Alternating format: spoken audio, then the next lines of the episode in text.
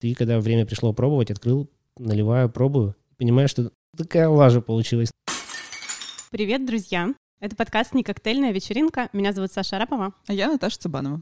И у нас сегодня последний завершающий выпуск сезона, и мы будем говорить о том, о чем, казалось бы, стоило говорить в самом начале нашего разговора про досуг, о хобби, о том, чем мы увлекаемся, или, может быть, уже не так увлекаемся, как мне, например, кажется. У нас сегодня в гостях Никита. Это мой друг, у которого есть очень необычное хобби, которое какое-то время было хобби, а теперь переросло в карьеру. Но об этом мы поговорим чуть позже. Ка, давайте просто расскажем о том, какие у нас, может быть, есть хобби. Да, всем привет. Я хотела обсудить вот такую штуку, как рукоделие. Я помню такой период в начале 2000-х, мне кажется, когда я была студенткой. Тогда это было просто невероятно популярно. Вот, мне кажется, из-за этого вырос фестиваль Сандрина Маркет, его сейчас, мне кажется, все очень хорошо знают. Тогда он был Sunday Up Market. С одной стороны, это был такой фестиваль впервые в Екатеринбурге, который создавал такой формат хипстерский, да, вот где кожаные какие-нибудь э, изделия, какие-нибудь супер горшочки, слепленные вручную и так далее. За вот это время увлечения искреннего, ну, точнее, как потребитель, да, скажем так, я никогда ничего руками не делала, мне это как-то было неинтересно. За время увлечения этим всем я как-то поняла, что это вообще как-то все бессмысленно. Как вы к этому относитесь? Вы любите покупать что-то ручной работы? И как относитесь к этому как хобби? Мне кажется, что я примерно так же отношусь. У меня тоже нет какой-то тяги. И на самом деле даже в детстве не было какой-то тяги каким-то там блокнотикам, вырезанием. Конечно, я как все дети что-то клеила, рисовала, там платья для бумажных кукол и что-то такое. Но ни во что маломальски серьезное и ни во что в уже таком сознательном возрасте это не выросло. А знаете, о чем я подумала?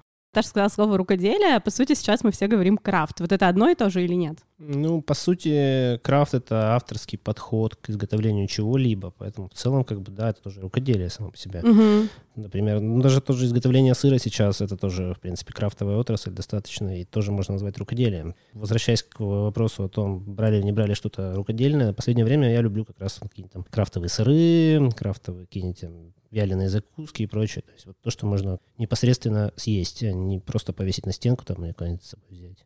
Ну, кстати, да, мне кажется, это тоже тренд, то есть переход всего крафтового от просто каких-то эстетических объектов, именно, может быть, в сторону еды, одежды, там, сумок, то, чего можно носить. И в этом плане прикольная штука. Я пока там супер сильно не разбиралась и не увлекалась, но мне нравятся как раз тут какие-то сумки, ну вот вещи, что-то, что можно носить. У них, наверное, какая-то индивидуальность, может быть, и чувствуется. Вообще, мне кажется, это также и с экологической повесткой тоже связано. Ну, лично для меня это прямо очень важно, потому что я когда вижу а, вот этот магазин Леонардо, если вы были когда-нибудь, это просто огромные площади всякого дерьма, простите.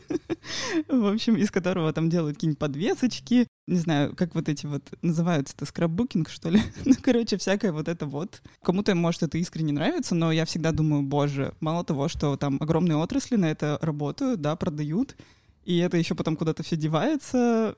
Что с этим всем делать, да? Меня как бы интересует вот конечная ситуация, что вообще произойдет потом. Наверное, в связи с этим мне вот интересен коллаж. Моя подруга это придумала. И на самом деле коллаж, он в смысле экологии как бы классный, хотя, конечно, с конечным продуктом тоже что-то надо делать. Но он классный в том, что, например, есть куча журналов, которые тоже некуда девать, и можно вот из них делать что-то новое и прикольное. То есть это уже ресайклинг сам по себе. Да, вот меня тоже очень волновала тема, что делать потом с коллажом. Как вариант можно подарить кому-то. Например, можно делать э, из коллажей какие-нибудь игры. Мы вот сделали с друзьями, с мужем игру коллажариум по типу имаджинариума. То есть мы потом все это отсканировали и сделали такие карточки типа ассоциативные, которыми можно играть. Вообще изначально коллаж можно делать цифровым. Тогда вы вообще не вредите никому, ничему и никуда это девать не надо.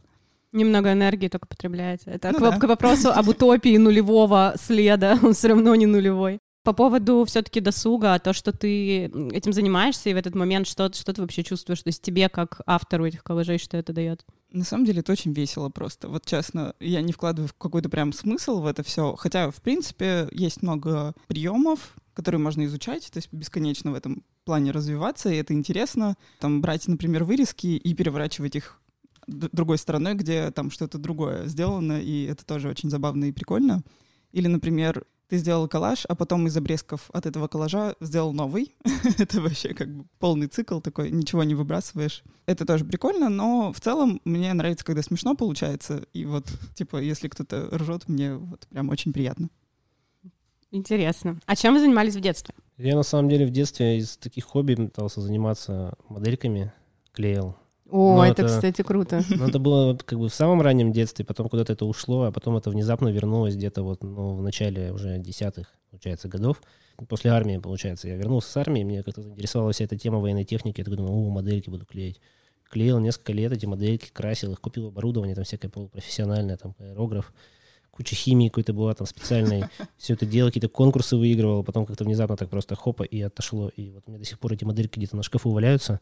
Я не знаю, что с ними делать. Периодически желание пробуждается снова их поклеить. Но как-то так быстро отходит. И думаешь, ну ладно, может, когда-нибудь снова придет. А таких же людей было много? То есть, когда ты к этому вернулся уже там в свои 20, это было какое-то сообщество, вы как-то общались или нет? Или это такой удел людей, которые хотят дома посидеть вот с мелкой моторикой одни? Да на самом деле куча форумов в интернете, где собираются такие же фанаты этих всех моделек. Там прямо есть совсем вот радикальные люди, которые там прямо выпиливают по миллиметрам все, как это было на самом деле. Чертежи какие-то там исторические поднимают по архивам там и прочее. А есть, я просто по фану клеил эти модельки, как вот мне дали коробку, просто по инструкции собрал, покрасил и, и доволен. Как бы. Слушайте, а вот в этих хобби есть место достигаторства? Вот э, то, о чем ты, Наташа, говорила, это как бы просто, ну, по сути, ты клеишь ради того, чтобы клеить, это твоя какая-то медитация индивидуальная, ну, и, в общем-то, ты же не стремишься к чему-то. А, например, когда ты делаешь модельки и с кем ты общаешься, у вас есть какой-то соревновательный момент, что ты вот сделал что-то сложнее, или ты сделал вот эту модель, а кто-то еще нет? На самом деле проводятся конкурсы на всех этих форумах, когда люди берут одну конкретную модель и на скорость, можно сказать, ее строят.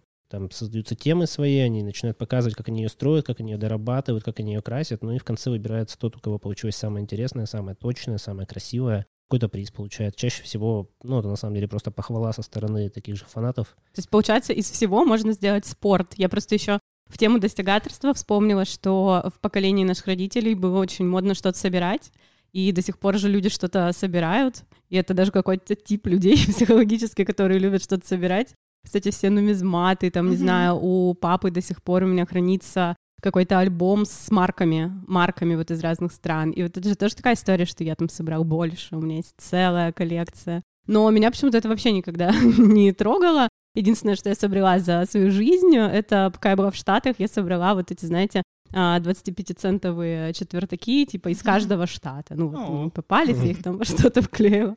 И Прикольно. все на этом. Я какой-то очень заурядный человек, не то чтобы я от этого страдаю. Но вот прямо сейчас нету даже какого-то интересного хобби, не про что рассказать. Я стараюсь заниматься хоть иногда чем-то, чем я занималась в детстве. В детстве я занималась музыкой, я стараюсь хоть сколько-то там петь и играть на клавишах.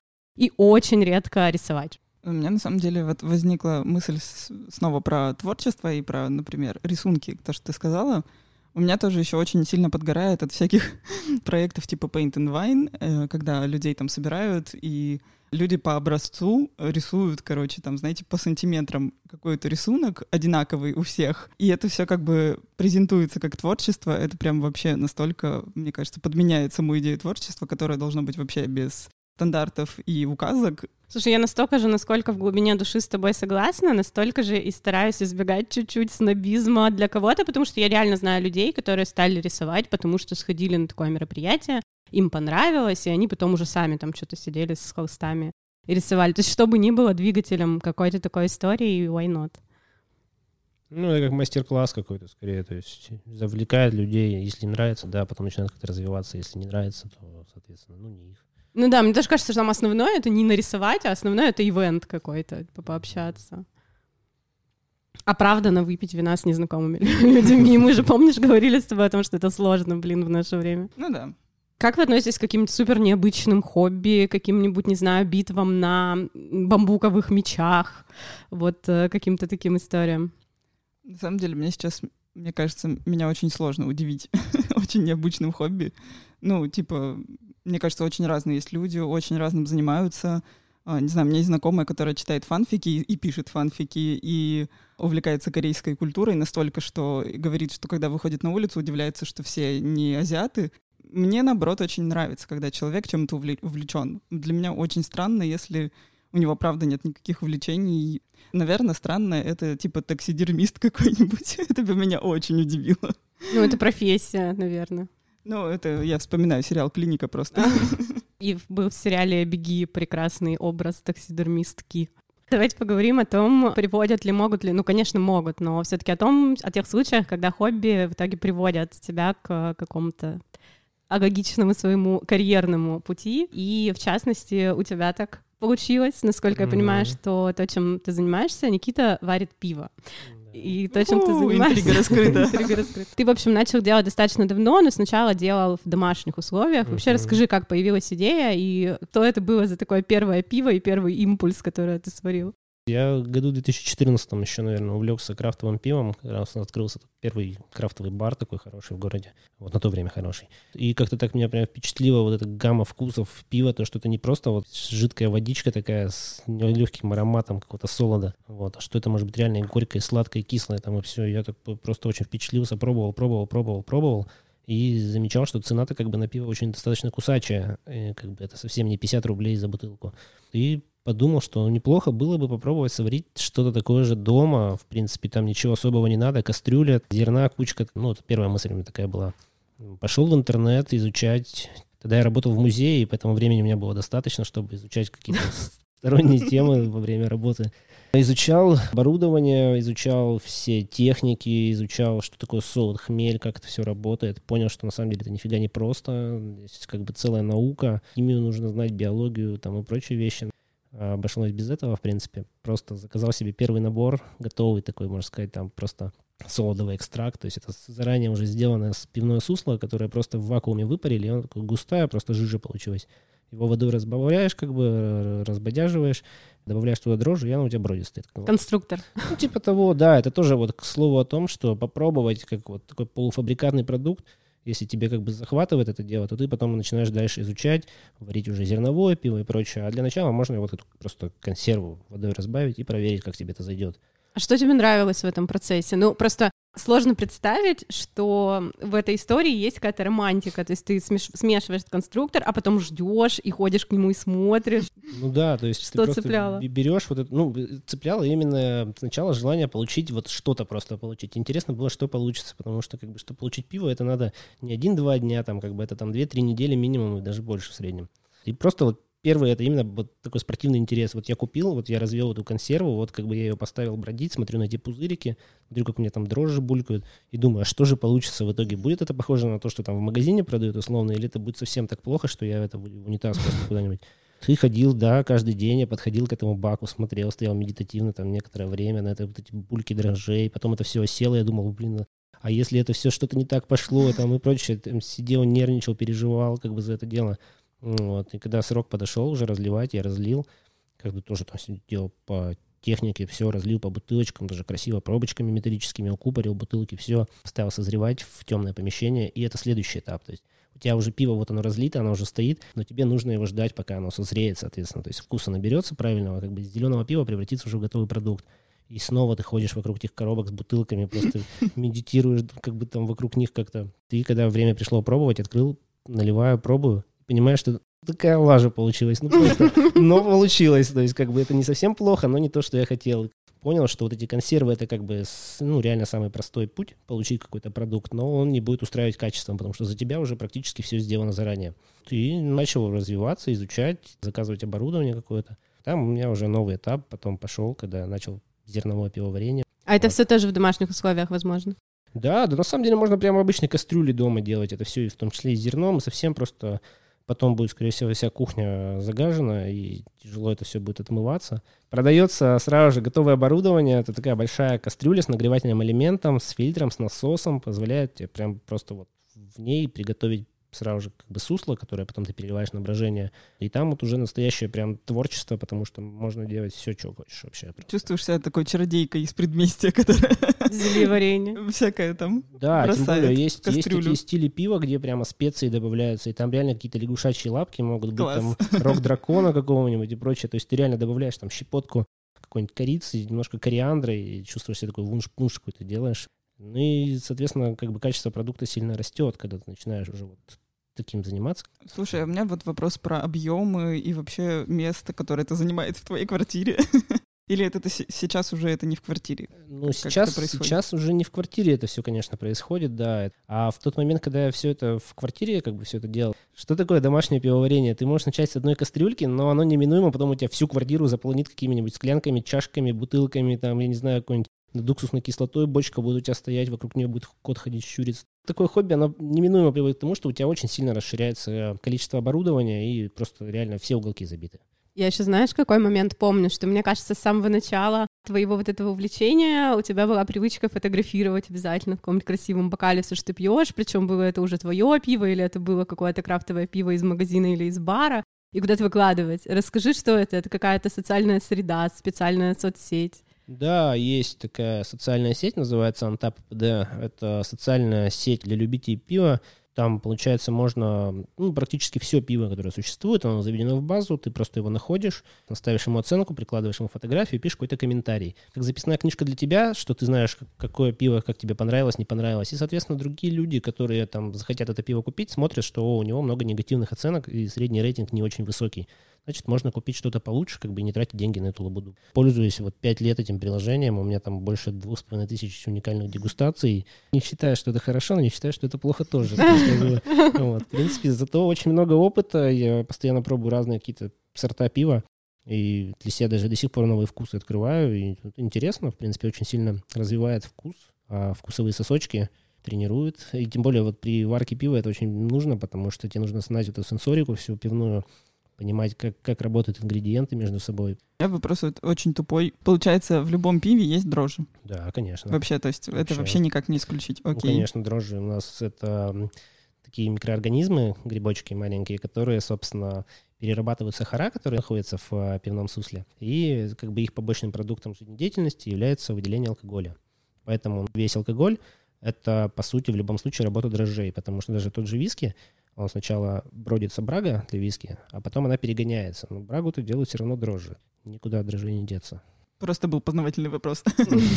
Насчет еще приложения. Я вообще поняла, что все так серьезно. Да. И как раз э, перед тем, как мы начали записывать подкаст, ты с кем-то поздоровался. То есть, получается, ты начинаешь заниматься пиво вареньем и попадаешь в такой мир, да? Какую-то специальную чудесный... тусовку. да. Ну да, но на самом деле, как бы, мне кажется, почти в любой сфере так получается, что если ты начинаешь чем-то увлекаться, погружаться туда, узнавать людей, то так или иначе какой-то комьюнити складывается вокруг тебя. То есть с пивом точно так же. Да, просто да. не во всех сферах есть комьюнити. Если я завтра начну учить клингонский язык, я не найду себе просто в Екатеринбурге столько сообщников, чтобы это была целая культура, целые несколько баров, где все вместе угу. собираются и друг друга знают и ну, так далее. можешь положить начало такой культуре и собрать вокруг себя комьюнити, как бы быть стартовой точкой для такого комьюнити э, тоже, в принципе. Расскажи, кстати, как была ситуация с комьюнити и с э, вообще э, развитием отрасли в городе, когда ты начинал, и как дело обстоит сейчас? Когда я начинал, очень вообще в России, в принципе, с крафтовым пивом было достаточно плохо, потому что только то, как нам это все пришло, все технологии, начинали открываться крафтовые пиварни и не знали, как, как этим пользоваться. То есть они варили вот то, что они там увидели в интернете, какие-то рецепты, то, что они там съездили куда-нибудь в Европу или в Америку, и пытались это повторить потихонечку, потихонечку, потихонечку начали понимать, что качество продукта нужно повышать, соответственно, начали ездить уже целенаправленно в Америку, например, там изучать какие-то рецепты у американцев, с ними там опытом обмениваться. И очень начало быстро расти, на самом деле, как бы качество пива. Сейчас я скажу, что российское пивоварение в целом, крафтовое, оно ну, находится на достаточном уровне, чтобы даже постоянно в европейских крупных фестивалях наши пивоварни участвуют. Это такой знаковый момент, потому что в европейских фестивалях принимают участие только самые-самые топовые пивоварни со всего мира, и вот наших все больше и больше становится. Так что, да, растет, все хорошо, очень развивается. Сейчас, правда, немножко пандемия это ударила все равно по отрасли. Mm потому что бары долгое время не работали, сейчас уже ограничения. Тормозят немножко объемы из-за закрытия территорий тормозит э, привоз новых ингредиентов свежих. Сейчас немножко стагнация такая началась, но она ну, мягкая такая совсем. А вообще больше продаж крафта через бары, да, не через магазины? Ну да, потому что в магазинах все равно у нас население не совсем понимает, что такое крафтовое пиво, если вот стандартные магазины мы берем. Поэтому туда приходят ну, то, что попроще взять, то, что покрепче взять, как бы крафтовое пиво, оно как бы может быть и попроще, и покрепче, но у него, соответственно, ценник просто другой. Вот. И стандартный посетитель просто не готов укладывать там 250 рублей за бутылку какого-то пива, даже там пусть 8 градусного, если есть рядом Балтика девятка, которая там за 45 рублей те же самые 8 градусов тебе дает. Ну, это опять про культуру питья, мне кажется. В том смысле, что я, например, помню опять же, свою там юность. Я помню, что у меня был период жизни, когда я целенаправленно говорила, что я не пью пиво, чтобы вот не выпивать со своими друзьями в подъезде. Ну да, вот, потому, потому что, что двухлитровые бутылки. Потому что это просто было ужасно. И вот, честно, какое-то время у меня было супер предубеждение против этого напитка, и вот возродило мой интерес к нему вот появление как раз таких крафтовых баров, потому что я считаю, что лучше выпить два бокала, да, там, ну, небольшой объем, но зато вот что-то это действительно интересное. И это очень прикольно, что ты можешь там стоять полчаса вот так выбирать. Медитировать на этикетке, там же еще всегда шикарный Это интересно, да. В общем, это, да, это клево. Да, это правильно, это культура питья. То есть у нас пока она не сильно развита. А вот та же Америка, вот возьмем Америку, почему я ее ставлю всегда в пример, потому что оттуда, по сути, вся эта культура крафтового пива пошла, но она начала зарождаться еще в 80-х, а до нас-то вот только-только докатилась. И в Америке у них прямо в каждом маленьком городке, в каждой деревушке у них обязательно одна-две пивоварни крафтовых находится. Очень э, серьезная локализованность то есть жители вот этого городка, они никогда, допустим, не поедут в соседний город покупать какое-то пиво, они вот будут пить только свое локальное. И, соответственно, mm-hmm. никто не везет практически, ну, кроме там самых крупных американских пивоварен, которые прям известные-известные, вот эти локальные маленькие, они не везут в соседний город даже, у них вот просто они полностью обеспечивают себе. Ну, понятно, закрывают просто локальный рынок. Да. То есть пить пиво в соседнем городе — это как болеть за чужую футбольную команду.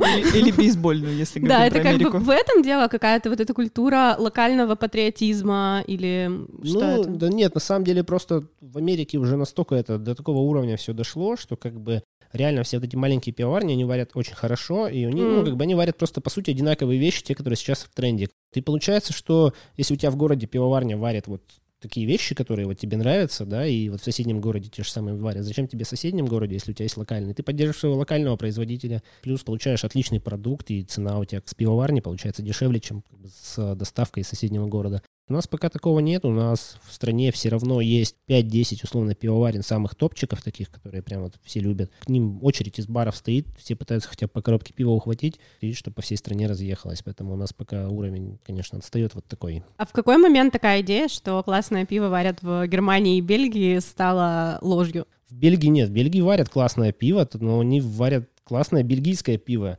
И бельгийское пиво довольно специфичная вещь. То же самое, что вот в Германии варят классное немецкое пиво. У них там отличная школа пшеничного пивоварения. Бельгия, на самом деле, варит очень классное тропистское пиво. Это их целая культура, это монахи в монастырях, вековые mm-hmm. традиции, они варят вот это тропистское пиво. Если на бутылке написано тропист, значит, это аккредитовано коллегией вот этих монахов, их школа.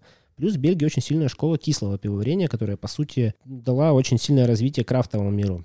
А, есть такой небезвестный стиль пива, называется ламбик. Как бы ламбиком называют практически любое там вишневое пиво и прочие вещи. На самом деле ламбик это строго пиво из провинции Ламбик в Бельгии, где существует определенная микрофлора, которая, соответственно, дает брожение вот этому пиву. Как с шампанским. Ну да, да, да географически защищенное название. Круто. Слушай, а ты сказал, что в пиве есть тренды. Какие тренды сейчас в крафтовом пиве? Сейчас самый главный тренд этого года, наверное, это смузи пива. Это кислая база, основная такая простая, на которую добавлено просто очень много фруктовых пюре и соков. И там до 40% пюре добавляет, и консистенция реально смузи. То есть он густой, чуть ли там ложка не стоит в нем. Там манго, папайя, ананас, взрыв вкусов, густота такая, все вот. Прям супер-супер тренд. А в Екатеринбурге можно такое попробовать? Да, конечно, у нас вот в каждом крафтовом баре, наверное, стоит, потому что тренд. Другой тренд — это охмеленное пиво, так называемый New England IPA. Ну, они уже несколько лет в тренде. Получается, это очень такое мутное, светлое и очень охмеленное пиво.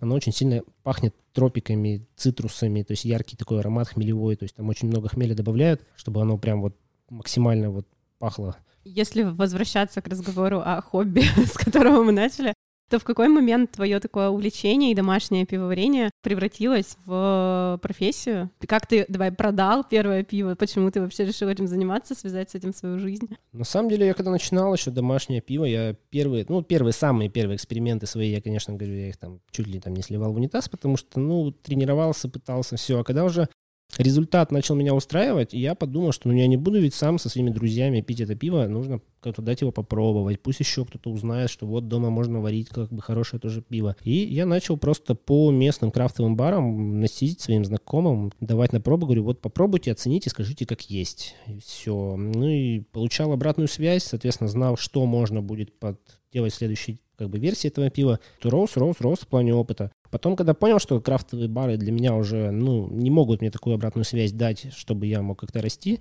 я начал с крафтовыми пивоварнями так точно работать. То есть я связывался в Инстаграме с какими-нибудь пивоварнями, говорил, допустим, я еду в Москву, хочу вам передать пиво свое на пробу, получить обратную связь. Вот. Редко кто отказывал, я, соответственно, со всеми договаривался, всем оставлял, все, получал отзывы и понимал, что, ну, если я от профессионалов получаю отзывы, там, хорошие, то это позитивно, но нужно расти. Если я получаю плохие отзывы, значит, еще больше можно расти, чтобы, как бы, в следующий раз отзыв был хороший. Так это потихонечку вылилось в, вот, в текущую ситуацию. Я познакомился в Екатеринбурге с ребятами. Пивоварня Алиби тогда была такая. Ребятам дал тоже свое пиво на пробу. Они попробовали, сказали, что классно, все, и позвали меня как бы вести им Инстаграм сначала просто. То есть я ездил регулярно на завод к ним на пивоваренный, фотографировал, там что-то выкладывал в Инстаграм и больше погружался уже в профессиональную часть. Параллельно я как бы понимал, что нужно ездить по фестивалям каким-то, тоже знакомиться со всеми. Соответственно, ездил по фестивалям, со всеми знакомился, и вот в тусовку в эту все больше и больше вписывался, вписывался, вписывался, и вот в прошлом году как-то так у нас сошлись звезды, что решили на пивоварне Алиби, которая бывшая, сделать новый бренд, у меня как раз был я, и у меня коллега был хорошая кандидатура на пост главного технолога. Мы как-то так все вместе сошлись и сделали новый бренд. И вот сейчас у нас есть свой бренд на большом заводе. А можно называть. Да, пивоварня Red Rocket. Соответственно, сейчас варим то же самое смузи вот эти мы делаем регулярно. Варим охмеленные вещи, то есть мы в тренде, мы в тусовке, мы стараемся вот быть всегда вот где-то светиться, там какие-то презентации, дегустации устраивать, развивать, так сказать, культуру крафтового пива в Екатеринбурге. И сейчас ты уже не варишь пиво дома? Сейчас нет, я уже забросил это дело, понял, что как бы с кастрюльками наигрался с маленькими, теперь у меня есть кастрюльки на тонну на заводе, и я могу уже играть с кастрюльками на тонну и варить то же самое, только уже в больших объемах просто. То есть ты сам прямо руководишь процессом, как чародейка, кидаешь ингредиенты и все ну, такое, или как? С товарищем, соответственно, как бы он главный технолог, я как бы тоже, можно сказать, технолог, я менеджер по продажам, я менеджер по связям с общественностью, ну, всем остальным занимаюсь, что они как бы не ну, как основное производство, да. Мы с ним вместе придумываем рецепт. Я приезжаю на завод, пробую готовый продукт на разных степенях его готовности, и уже мы понимаем, что с ним дальше делать. То есть либо мы его выпускаем, либо мы его сливаем. Какой твой любимый момент в этом процессе? Ну, наверное, все-таки это придумывание рецепта. И, конечно же, это проба готового а. результата и сравнение с тем, что ты хотел получить у себя в голове, условно, когда придумал рецепт. И очень круто, когда вот ты реально такой видишь для себя вот этот вкус, и ты пробуешь и понимаешь, что вот совпадает. Ты много говорил про то, что ты общаешься, да, там с людьми, там налаживаешь коммуникации, Инстаграм вел, да, то есть ты именно через это, по сути, зашел в отрасль. Как вообще твой, получается, совет людям, которые хотят этим заниматься? Нужно осваивать какие-то смежные сферы, так скажем, деятельности. Мой главный совет — это не бояться. Если ты варишь вот дома пиво, то просто бери и неси его в бар. Сначала там бери и неси его друзьям, которые разбираются, если боишься в бар нести. Потом неси в бар. Потом договаривайся с какими-то пивоварнями. Например, вот можно договориться с пивоварней Red Rocket, принести нам на пробу. Мы, соответственно, как профессионалы уже дадим отзыв. Отличный стимул для роста. Ты будешь понимать, когда тебе профессионалы говорят, какие ошибки ты допустил. То есть следующая партия у тебя будет гораздо лучше.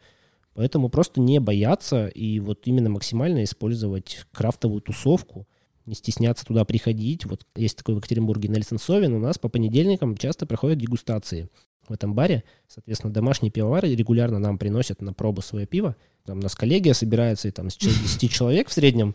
Мы все пробуем и как бы высказываем им свои отзывы, и, соответственно, сразу же как бы ребятам говорим, где недоработки и что-то. То есть люди сразу же получают для себя очень много обратной связи, потом они ее там структурируют, себя анализируют. Ну, то есть таких людей прямо много которые варят пиво? Да. Да, достаточно у нас. Они все надеются сделать бизнес или они просто кайфуют и в тусовке и что-то делают? И вообще у тебя вот это был план постепенно зайти в это и сделать из этого себя карьеру?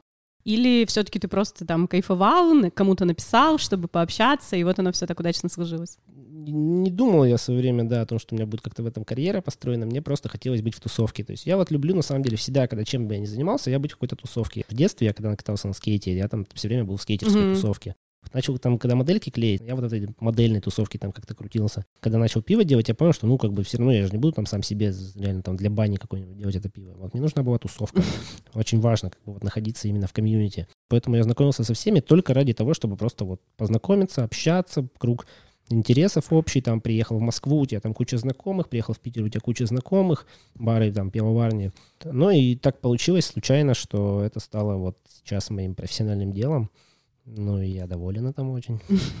Ты согласен с э, такой банальной фразой про то, что заниматься любимым делом, и тогда ты не будешь работать ни одного дня в своей жизни? Ты вот так сейчас свою жизнь ощущаешь или нет? Да, вполне себе так. Я просыпаюсь в 12 часов дня, стою. А в 7 хожу. уже дегустируешь домашнее а, в пиво. а в 7, в семь у меня дегустация по планам, да, причем как приглашенная коллегия, то есть тут как бы еще не просто так я пришел как там абриган с улицы, а вот уже статус как бы есть. Мне кажется, еще классная сторона от того, что ты попадаешь в комьюнити общаешься с людьми, это какая-то поддержка, потому что на самом деле в какую бы ты сферу ни зашел, наверное, сложно по первости, потому что, может быть, кто-то не понимает, кто-то тебя критикует, и тебя это немножко бесит. Как, как у тебя было с поддержкой? На самом деле я к критике, к объективной критике я всегда относился с э, такой большой радостью. Ну, вот я же говорил, если есть критика объективная всегда, значит, у тебя есть куда расти. И я ну, как бы всегда говорил, люди, говорите мне максимум не то, что это вкусно и классно и все, а говорите, почему это вам может там не понравиться и чтобы лучше доработать. И от пивоварен больших я, соответственно, то же самое запрашивал. Слушай, ну ты говоришь про профессиональную обратную связь, а в твоем окружении было такое, что типа взрослый мужик какой-то фигней занимаешься, не знаю, когда ты уже пойдешь в банк работать с 7 до Ну, 5. У меня мама на сих пор, на самом деле, так думает, что, мол, почему я не работаю на заводе, почему я не работаю на заводе, да, почему я езжу на пивоварню, пробую постоянно какое-то пиво, вот этот алкоголь ваш этот весь и прочее, и думаю, От вот нужно, тебе, говорит, почти 30 лет, а ты все еще до сих пор не работаешь на заводе. Я думаю, а зачем мне? Ну, как бы я работаю сейчас, в принципе, на заводе, но вот не на таком, как она хочет. Ты хотел бы заниматься, ну, понятно, что сейчас невозможно сделать прогнозы, но как ты видишь э, будущее, ты будешь еще долго этим заниматься, или ты как такой увлекающийся человек внезапно можешь перейти в сыроварение или еще в какую-то отрасль, чтобы тебе было интересно в будущем? Ну, если в плане хобби, то, скорее всего, я перейду в другую отрасль именно в хобби. И как раз-таки, скорее всего, в сыроварение, потому что меня Ух очень ты. интересует это дело. Вот. А именно в плане какой-то профессиональной, то я уже думаю, что я вот закрепился здесь. У нас большие планы на развитие нашей пивоварни, на расширение производства. Думаю, будем потихонечку к этому идти, и нет смысла сейчас куда-то сворачивать, потому что все только набирает обороты. Ну, супер. Класс, удачи вам. Спасибо. Да, и мы хотели сделать маленький-маленький анонс. Бар Нельсон Совин в городе Екатеринбурге отмечает свой день рождения. 27, 28 и 29 ноября будет, соответственно, классная тусовка, будут диджеи, будет море вкусного пива. Обязательно всем ждем, все приходите. Будет в том числе пиво Red Rocket, буду я там, со мной можно будет пообщаться. Кому Дать интересно на это пробу дело. пиво. Да, передать пиво на пробу, получить обратную связь. Поэтому 27, 28 и 29 ноября бар Нельсон Совин. Звучит как реклама, но на самом деле это просто возможность э, попробовать там, попробовать крафтовое пиво вообще, или попробовать конкретное крафтовое пиво, или попробовать крафтовое пиво производства Никиты. Да, и там будет именно из-за того, что это день рождения, будет очень праздничная доска пива, где можно попробовать будут очень редкие лимитированные вещи, которые там в обычное время просто нигде не попробовать. А посоветуй какой-нибудь сорт, можно свой, которым, например, ты особо гордишься. У пивоварни Red Rocket э, есть такое пиво, называется Orbital Thirsty. Это смузи саурель с гуавой и малиной. О, Я боже. его очень Вау. сильно советую. Да, это наш флагман, по сути, и он очень вкусный. И сейчас, так, по секрету расскажу, э, мы готовим новую партию. У нас приехала баночная линия, об этом наше пиво скоро будет доступно в баночках. И Orbital Thirsty будет в баночках тоже, и будет целых четыре разных вкуса. Я, кстати, удивилась, когда ты мне рассказал, что на самом деле пиво в банках лучше, чем пиво в бутылках. Да, банки гораздо лучше, потому что банки, во-первых, не пропускают свет, во-вторых, у бутылок пробки так или иначе некоторые сифонят, потому что, ну, не плотно прилегают, а у банки там ножами все очень плотно зажато. Плюс банка гораздо компактнее, и у банки двойная вакуумизация при розливе исключает попадание кислорода, то, что очень негативно сказывается на качестве пива. Поэтому, да, банка — это будущее, бутылка — это прошлое. В общем, вопреки традициям и здравой логики, пробуем пиво в банках, пиво смузи, пиво с гуавой и все остальное. Спасибо тебе за Да, разговор. спасибо большое. Спасибо вам. Слушайте нас на любых платформах, где можно слушать подкасты. Ставьте, пожалуйста, нам свои лайки, дизлайки и пишите честные комментарии. Нам очень интересно читать вашу обратную связь. Пока.